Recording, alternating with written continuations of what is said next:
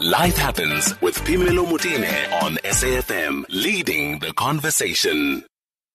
So, on Thursday, a group of international academics and the lobbyists got together to discuss the impact the latest policies for drug control have had on the attainment of the Sustainable Development Goals. Now, one of the people who was at that conversation is Dr. Anna Versfeld, who is a postdoctoral fellow at the School of Africa and Gender Studies, Anthropology and Linguistics at the University of Cape Town in South Africa.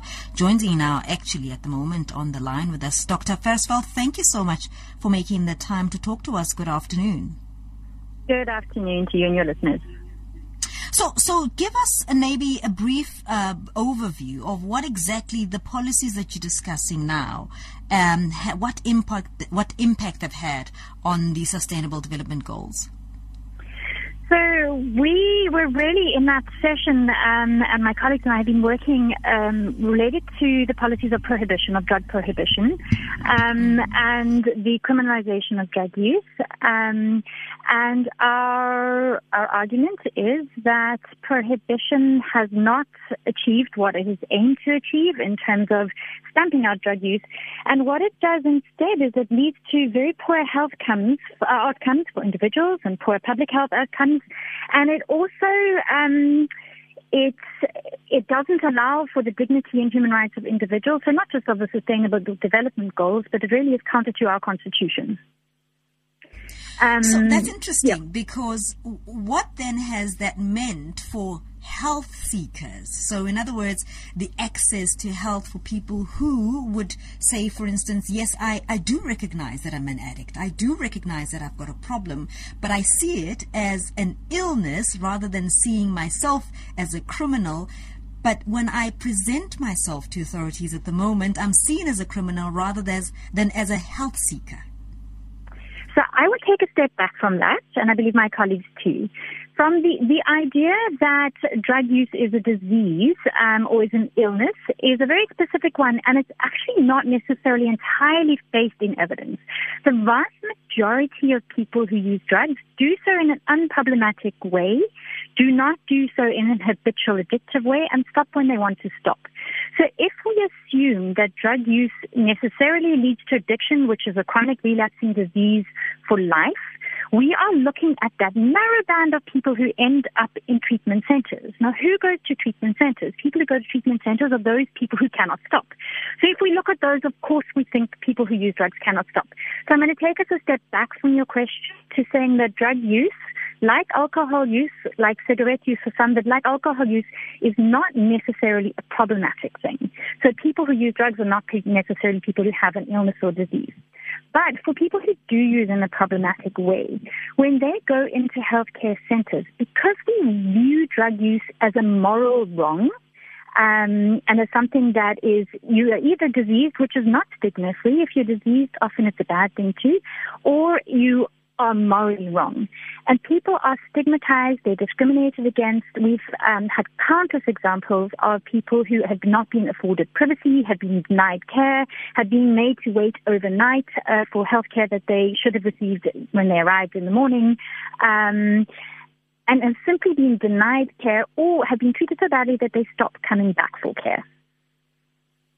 So that's interesting because then seeing it not as a problem, so drug use and alcohol use not as a problem, then how do we very comfortably as society integrate that with the other goals, you know, and, and the sustainable development goals, as you said? How do we make sure that that use in itself is not problematized and we see it as part of our reaching our development goals? So it's not that drug use is not necessarily problematic. Drug use can be problematic, but fundamentally, we are seeking to um, provide dignity and health for all individuals. And so we need to regard people who use drugs as requiring of help if they are asking for help, but also as people who have every right to a dignified, um, um, autonomous life. And it's it's interesting because people who use drugs are one of the few groups of people that it's seen as okay to make decisions for. Yet people who use drugs are perfectly capable of sitting down at the table and saying what matters to them. And so participation is one of the key areas of sustainable development goals. Is that people have a right to input into that which matters to them and to monitor and evaluate that which matters to them.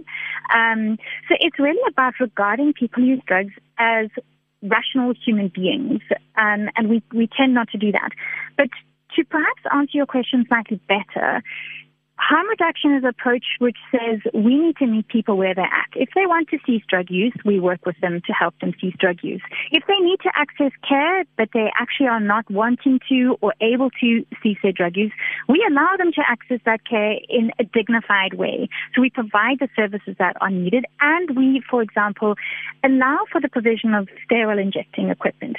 So people who use, um, inject drugs are not able to access sterile injecting equipment, they're at risk of HIV infection, they're at risk of hepatitis C infection, and we've had a study where it showed 55% hepatitis C infection amongst people who use drugs in um, in Pretoria, Cape Town, and Durban.